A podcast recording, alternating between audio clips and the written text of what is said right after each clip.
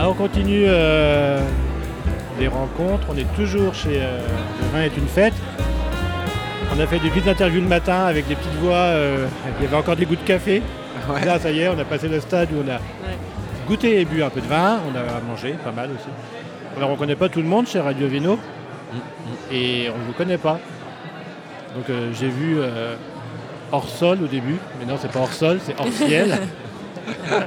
Sous-sol. Et euh, ben, vous êtes qui Alors, euh, vous êtes qui? Victor et Emma, vous êtes qui? Ouais. Emma, je te laisse la parole. Ben, on est vigneron dans le Minervois. Et là, cette année, c'est le deuxième millésime. L'année dernière, on avait deux hectares, euh, un petit peu plus. Et cette année, on a quatre.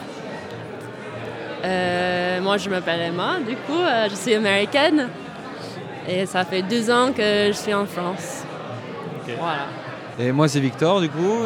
Et euh, tout pareil au niveau de- du nombre d'hectares et euh, de la localisation. J'ajouterais qu'on est localisé entre Saint-Chinian et Saint-Jean-de-Minervois, donc c'est les- Ah ouais. c'est le plateau du Minervois, sur les plateaux calcaires où se, se trouvent les muscats euh, de Saint-Jean et Carignan. Et qu'on a le vignoble coupé un petit peu en deux parce que le village où j'ai suis né, qui s'appelle Montouliès, qui est le village qui ouvre sur le, le Haut-Languedoc, où, on- où se trouvent nos Mourvèdres, euh, nos Grenaches et nos Carignans. Voilà. Euh, terre blanc. Et le Terret Blanc aussi. Ouais. Donc on a, deux, on a deux vignobles séparés parce que sur les plateaux se trouvent nos Cinsault et nos Muscats. Mhm. C'est à 10 minutes euh, quand même, mais les sols sont très très très différents, le climat également. aussi. Donc voilà pour la présentation du domaine en Alors, qu'est-ce qui fait qu'on s'installe euh, vigneronne et vigneron euh, en 2020 C'était ça, de, installé en 2020, ouais. Euh, les Euh, degrés, les quoi, degrés d'alcool. Ouais. Fin d'année euh, 2020, c'était Ouais. ça. Alors, pourquoi vous vous lancez? Qu'est-ce qui fait qu'on a envie de devenir vigneron et vigneronne euh, et qu'on s'installe et qu'on n'est pas euh, archi, qu'on n'est pas euh, bah, influenceur, instagrammeur et Oh putain, oh putain, alors là il y, a tout- il y a tout qui fait que... tous les clichés. Non, non, mais en vrai, voilà, vous êtes, euh, vous êtes. Emma, tu viens pas du milieu viticole, si? Non. Non? Mm, Et Victor? Mm, Pas du tout. Et moi, non, très loin, très loin dans ma famille, oui. Oui, donc mais- vous débarquez dans le monde viticole. Ouais, ouais, grave. Après, moi, comparé à Emma, toi, tu, tu viens de Portland, bah, il y, a- il y y a du vin, mais ta, ta famille fait pas partie de, de ce Ouais. monde-là. Mais euh, moi, en tout cas, je, je fais souvent le rapprochement avec. euh, comme si j'avais grandi à Biarritz, tu vois, et que j'étais euh, surfeur, quoi. C'est- pareil, j'ai grandi à Montouliès, il y a tout le monde qui fait du pinard là-bas. Euh, tu- Il y a. euh, sur un petit euh, un village qui fait 70 hectares, il y a 70 hectares plantés en vigne. C'est vraiment, tu es au milieu de ça. Donc forcément, ça commence à faire monter dans les dames jeunes, ça commence à faire pour l'alcool au départ, tu vois. Et voilà, ça, ça part comme ça. Après, toi, Emma, euh, c'est vrai que c'est une histoire différente. Ben, on s'est rencontrés en Italie, à Florence. Et à Florence, on cherchait, à la base, on cherchait des oliviers pour faire l'huile d'olive. Mais en final, on n'a pas trouvé. euh, ça nous collait euh, pas trop à la campagne euh, en Italie, parce qu'il y a beaucoup de vieux. Et, c'est- Et- c'est- et donc vous n'avez pas pu trouver d'olivier. C'est Ouais. ça, ça se vendait pas ou ça se trouvait Ouais, pas quoi. c'est très cher aussi. euh. Et puis c'est vrai qu'il y avait des vieux, quoi. Tu vois, Bah t'arrives ouais. dans, la- t'arrives dans la campagne, t'arrives en campagne et tu veux sortir un petit peu euh, de ton domaine. T'as la moyenne d'âge, c'est, c'est pas 50, c'est pas 60, c'est carrément 70, 80, Ouais. quoi, tu vois. Tu sors, t'as pas envie de faire quelque chose. C'est, un, c'est un- un gros problème de l'Italie d'ailleurs, c'est la vieillesse des campagnes. C'est vraiment un énorme problème, un fléau. Euh, pour les jeunes agriculteurs, c'est vraiment ça. C'est qu'il y a un mouvement qui arrive, hein, bien, bien sûr, il y a des gens géniaux en Italie.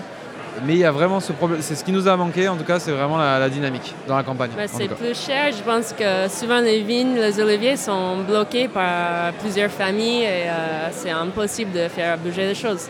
Ben, c'est pas impossible, mais euh, ça va prendre plus de temps. Et donc dans le Minervois, c'est plus facile à trouver des Ouais. vignes, Ouais. à trouver un chai, Ouais. à trouver tout ça, ouais. C'est facile, c'est presque à donner. hein. C'est le Far West. pour, des, pour des vignerons euh, expérimentateurs qui commencent, le Minervois, à mon sens, c'est vraiment cette partie du Minervois, parce que le Minervois, c'est aussi des plaines, c'est aussi des, aussi des, des Cabernet Sauvignon et des Chardonnay, hein, le Minervois. Mais cette partie-là du Minervois, qui est en hauteur, qui n'est pas mécanisable pour la plupart, c'est vraiment un endroit qui est magique parce que justement, comme tu disais, c'est pas cher encore et c'est très accessible parce que euh, c'est des familles qui se dilatent un petit peu, c'est des caves coopératives qui se cassent un peu la tronche. Donc du coup, il y a beaucoup de- d'espace euh, accessible et c'est très beau. C'est des terroirs qui sont magnifiques. On parle de terroirs qui, soient, qui sont calcaires, coupés par des veines de schiste, qui sont coupés par des grès. euh, Il y a des Et ça donne galets, tu quoi, ça donne quoi dans les vins, dans, la- dans votre réalité euh, vigneronne-vigneron ça, Ça donne des... Vous appréhendez un terroir, euh, vous- parce que là vous découvrez aussi euh, depuis deux ans où vous êtes installé. Ouais. Donc entre le premier millésime, le deuxième, euh, vous travaillez pareil, vous vous dites mais là on a, on a, fait, on a merdé, ou on a fait ça au premier, la première fois, on va faire différemment. Bah, je pense que on se sent libre parce que dans la Minerva, il y a, il y a beaucoup qui vont dans la cave cop et euh, il n'y a pas beaucoup qui sont vignerons en- indépendants, qui font la vin nature. Et du coup. Ça euh, commence. Il y a, il y a une Oui, bonne- ça commence. Il y a un, un groupe qui se fait et, et en tout cas ce que ça donne sur le, dans le vignoble, euh, cette, cette variété, tu vois, cette, vraiment ce côté un petit peu euh, indécent même, tu vois, au niveau de l'accessibilité des, des parcelles, où tu peux aller choper des trucs. Tu peux aller t- là, on est sur, euh, sur une parcelle, sur du terré gris. Euh, parce que c'est un cépage qu'on kiffe. Il est, il complanté avec du pic-poule. Le truc, il a 90 ans. Le mec, ils veulent l'arracher. Et c'est sur des calcaires bruts. Euh, tu dis, bon, les gars, ils sont fada. quoi. Il y a vraiment, y a vraiment Là, tu es chez les pionniers. Tu peux aller discuter chez le gars et te retrouver euh, en fin d'après-midi, fermier d'un hectare et demi de terré gris. euh, et après, dans ta cave, tu peux aller expérimenter ça. Tu vas te retrouver sur ton vignoble. Tu peux te retrouver sur des mourvèdres plantés sur des grès magnifiques, euh, sur des très beaux coteaux calcaires aussi. Et tu peux avoir euh, ça, des muscats, euh, ou c'est ce genre de terré gris, et tout ça regroupé dans ta cave. Tu, vois.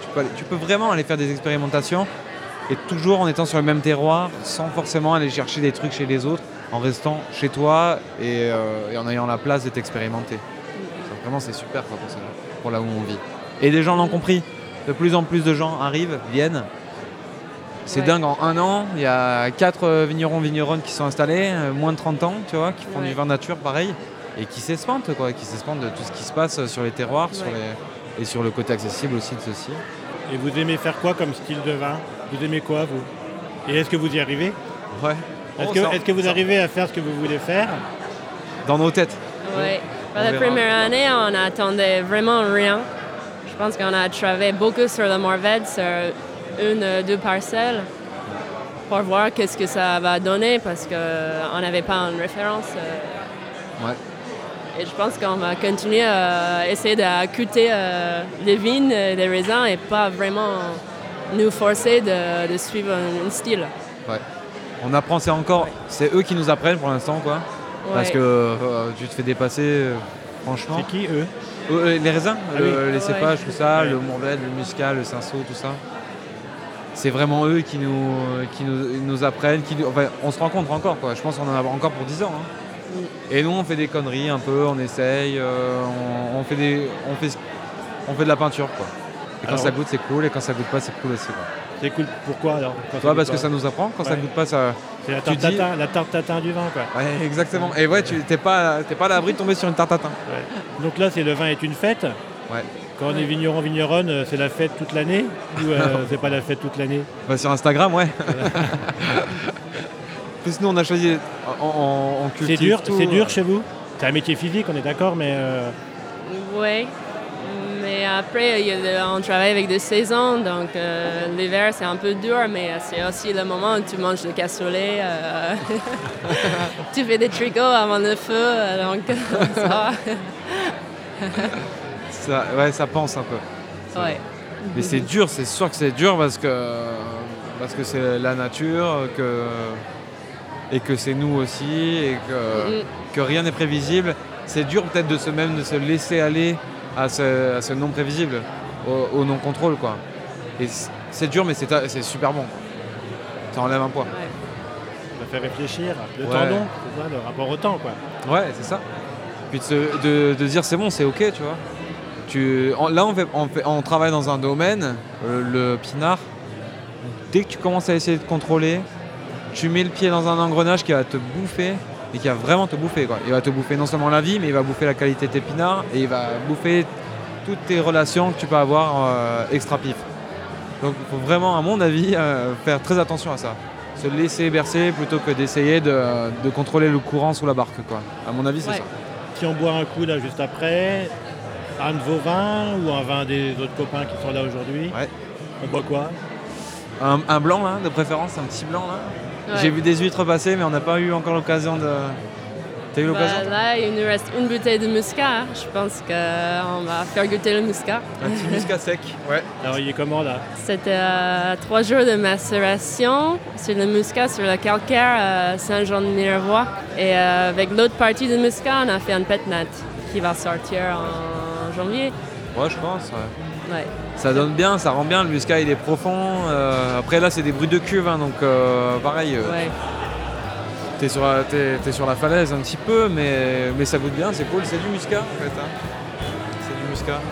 Mais il est pas trop. Il est pas trop putassier comme on dit quoi. Ça reste. euh, ça reste encore assez fin. On verra comment ça se comporte. Ça fait qu'un mois et demi qu'on l'a vendangé. Ouais. Laissons le temps au temps. Ouais, exactement. exactement. Merci. Merci à toi. Merci.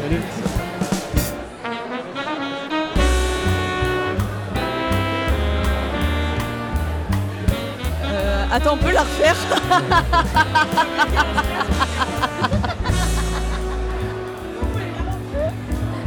Non mais fallait pas les inviter, elles